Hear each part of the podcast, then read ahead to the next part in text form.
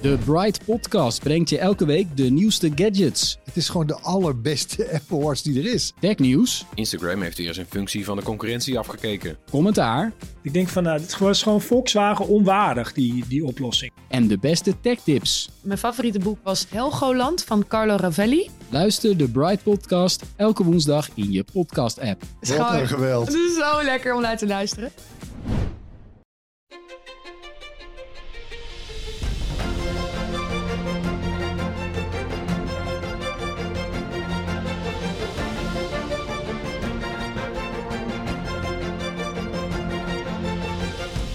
Daar zitten we dan.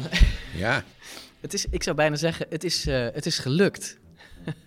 ik heb er nooit aan getwijfeld, eerlijk gezegd. Echt niet? Nee, het leek me een mooi onderwerp. Laten we even vertellen waarom eh, we dit in godsnaam gaan doen, deze serie eh, DinoCast. Eigenlijk komt het niet door jou, komt het niet door mij. Eigenlijk komt het allemaal door Philip Freriks. Dit is Philips' schuld. Ja, want ik weet niet, er was een vraag over dinosaurussen, denk ik, waar jij iets over zei. En toen eh, wou ik ook weer iets over zeggen, omdat ik zo gefrappeerd ben door de resultaten van de wetenschap, van eh, moderne paleontologie op dit punt. En toen raakten wij in gesprek over hoe fascinerend dat allemaal wel niet was. En toen, dan raakt Philip ongeduldig, want Ja. ja, die is de presentator. Hij dus die begon ongeduldig zijn- om zich heen te kijken. Ja, en, hij eh, hoort in zijn oortje. Ik weet ook niet of Philip van nature iemand is die in dinosaurussen geïnteresseerd is. Maar hij, nou ja, in zijn oortje hoort hij dan Philip, we moeten door. En toen zei Philip, zou het niet leuk zijn als jullie tweeën... Ja, dan duurde, toen duurde het nog drie minuten voordat hij jou kon onderbreken.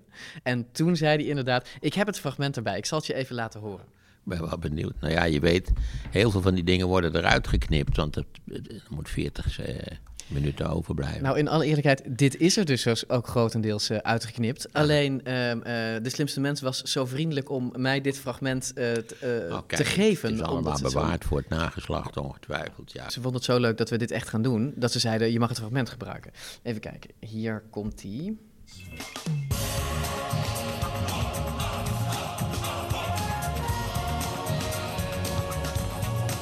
Welkom terug, Gijs. Opiniepeiler eh, bij Eén Vandaag. Ehm, jij deelt iets met Maarten.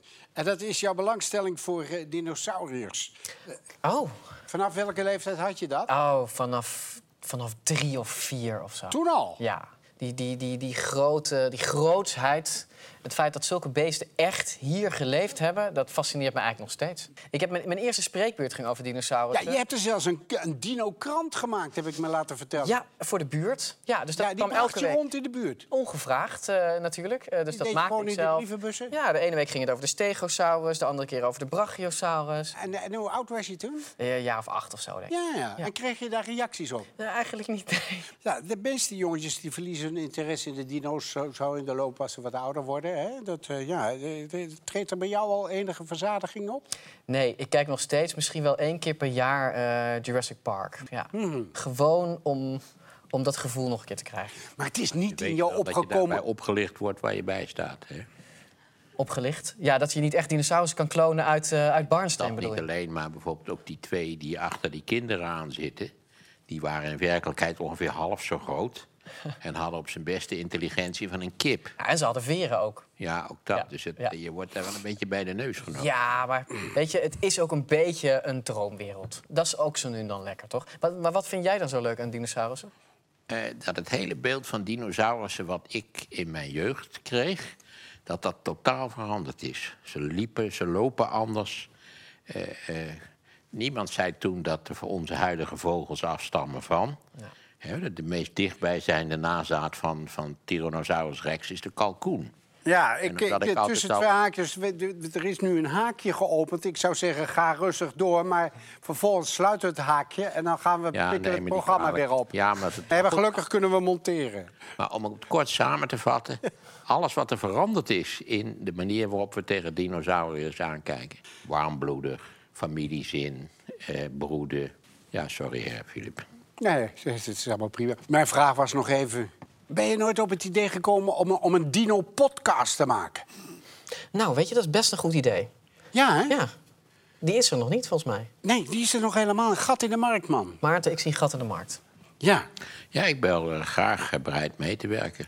Nou, kijk eens aan. Hier is een bondgenootschap gesmeed. Nou ja, het is ervan gekomen. Ja, toch? Ja, vooral door jou natuurlijk. Maar... Ja, ik fietste dus terug na die aflevering. Ik, dat kan bij mij op de fiets. Ik woon in Hilversum. En eh, ik moest eh, aan die woorden van Philip denken. En je, je, je ziet of je hoorde eh, dat het me echt overviel. Het was echt een spontaan idee van hem. En ik fietste dus naar huis en ik dacht... Dit zou zo leuk zijn. En dit zou gewoon leuk zijn voor de lol. G- gewoon iets maken. Gewoon iets vertellen. Laten we eens kijken of we weer wat kunnen Ja, en vertellen. het voordeel is dat je niet aan het opiniepanel hoeft te vragen wat hun favoriete dinosaurus Nou, ik, is. ik heb het overwogen. Ja? Ik heb het overwogen. Maar ik ben in ieder geval heel blij en vereerd dat, dat jij ja hebt gezegd. En dat, dat we dit nu dus echt gewoon zijn gaan doen dit jaar. Ja, ik ben in feite altijd een, een liefhebber van het populariseren van mijn eigenaardige belangstellingen. En een onderdeel van mijn eigenaardige belangstellingen is eh, onder andere de dinosaurus, maar ook de geschiedenis van de planeet. Ja.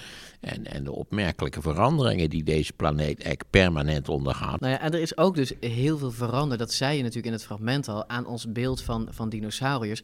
En ik heb iets meegenomen. Deze, die ken jij denk ik nog wel. Ja, zeker. Is dit, Want is veel dit... van mijn, van mijn eh, jeugdige belangstelling voor de natuur was afkomstig uit het tijdschrift Life. Ja. Ja, je kon dat zo uitvouwen, zodat je wel, nou, wat zal het zijn, 80 centimeter illustratie had. En het waren echt fantastische En, illustraties. en de- deze is uit, uit 7 september 1953. Die Kijk, heb toen ik, was ik tien. Nou, net nog geen tien. ja, dus de- deze heb ik opgescharreld. Deze heb jij dus als, als tienjarig jongetje. Heb jij, heb- Hier zit zo'n plaatje van de dinosaurussen die met olifantskleur rondscharrelen. Waarschijnlijk Ja. zijn ze vrolijk gekleurd geweest. Ja, maar in, de ver, in de verte zie je drie vulkanen tegelijkertijd uitbarsten. Dat, dan zouden ze zich beter wat uit de voeten kunnen maken. Want dat kan hele vervelende effecten hebben. ja, ze- En ja. zo ver weg is dat ding niet. Nee, ze, ze, ze zijn gewoon aan het grazen, hè? Terwijl er gewoon een. eh, maar ehm, eh, de- dit zijn wel letterlijk de afbeeldingen die jou eh, ja, zeker. hebben zeker. geïnspireerd, hè? Ja, kijk, op zichzelf zijn het heel zorgvuldig gemaakte afbeeldingen. Hè? Maar ja, ze wisten niet veel beter. Dit zijn niet meer de dino's zoals we die nu zouden afbeelden. Totaal niet. En het verschil, dat is toch waar deze podcast over gaat. Ja, nu weten we ondertussen dat ze eh, hele vrolijke kleurtjes hadden. Dat ze misschien al veren hadden op, op allerlei plekken op hun lichaam. En ze liepen anders, hè? De- deze, deze, de- deze dieren die, die, die hebben de staarten allemaal op de grond hangen. Ja. Die steunen op die staarten. Ik denk dat dit ook de tijd nog was dat ze dachten dat ze allemaal koudbloedig waren. Eh, Kortom, ons beeld van dino's, en dat is natuurlijk waarom we, waarom we deze podcast eh, gaan doen, is niet alleen sinds de jaren 50 veranderd, maar is ook sinds de jaren 90. Sinds, nog, sinds, nou, het gaat nog steeds in een heel hoog tempo. Ook Ja. omdat er natuurlijk veel systematischer gezocht wordt naar, eh, naar fossielen. En een aantal plekken toegankelijk zijn geworden die toen tot. Hè, tegenwoordig hebben die Chinezen bijvoorbeeld dat Ja. produceert aan een lopende band eh, verrassende nieuwe fossielen.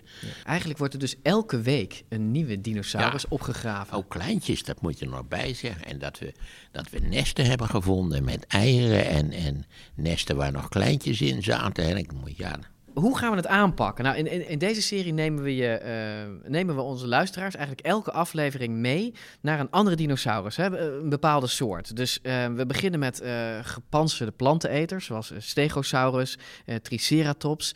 En uiteindelijk komt natuurlijk ook eh eh, Tyrannosaurus rex eh, aan. ja, onvermijdelijkerwijs komt Sofietje ook om de hoek kijken. We gaan naar Naturalis. We bezoeken ook Tylers Museum. Hè? En we gaan vertellen wat we meer weten. En we gaan vertellen hoe ze dat weten. En dat gaan wij niet vertellen, want wij hebben de waarheid niet in pacht. Dat doen we dus met een, met een, een, een topteam. Ehm, ehm, ik overdrijf niet. Een topteam aan, aan mensen. Dus paleontoloog Anne Schulp, maar ook allerlei andere paleontologen en deskundigen op het gebied van, van dinosauriërs. Ehm, eigenlijk het, top-level field van Nederland eh, werkt mee met ons aan deze podcast. En, en komt dus vertellen per dinosaurus schetsen we dus een, een, een, een bijzonder beeld. En ik hoop dat heel veel mensen dat beeld, eh, dat dat nieuw is. En ik weet eigenlijk zeker dat dat nieuw is. Want Ja, voor jou en mij was het ook nieuw. Ik denk toch dat heel veel mensen nog in Godzilla-achtige termen denken. Ja. Op zijn best hebben ze Jurassic Park gezien en, en zijn ze daardoor gefrappeerd. Waarbij natuurlijk ook Sofietje weer optreedt in de, in de rol van... De T-Rex, ja. Met een vreselijk gebrul, want we weten helemaal niet of ze brulden. Dat we- daar hebben we geen flauw idee van. Je zegt het al, Jurassic Park. Dat is de film die bepaalt hoe wij op dit moment onze dinosauriërs eigenlijk zien. We gaan in elke aflevering, aan het einde daarvan, een beetje als, als, als, als toetje, gaan we checken of dat beeld uit die film eh, correct is.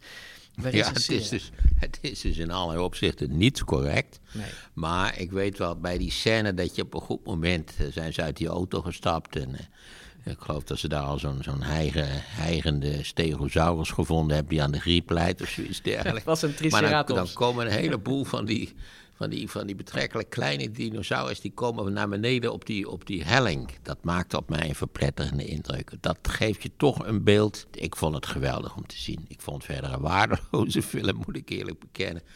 Het schijnen er nog een 35 nieuwe afleveringen van te komen. hè. Nightmare on Elm Street, maar dan nummer 17. Maar ik was, eh, ik- ook om die reden heb ik hem gewoon nog een keer bekeken, eigenlijk voor de animatie. Hier komen wij nog op terug, Maarten. In seizoen 1 wachten ons een paar prachtige eh, dinosaurussen. Laten we gewoon maar gaan beginnen met DinoCast. Ja, zet hem maar aan.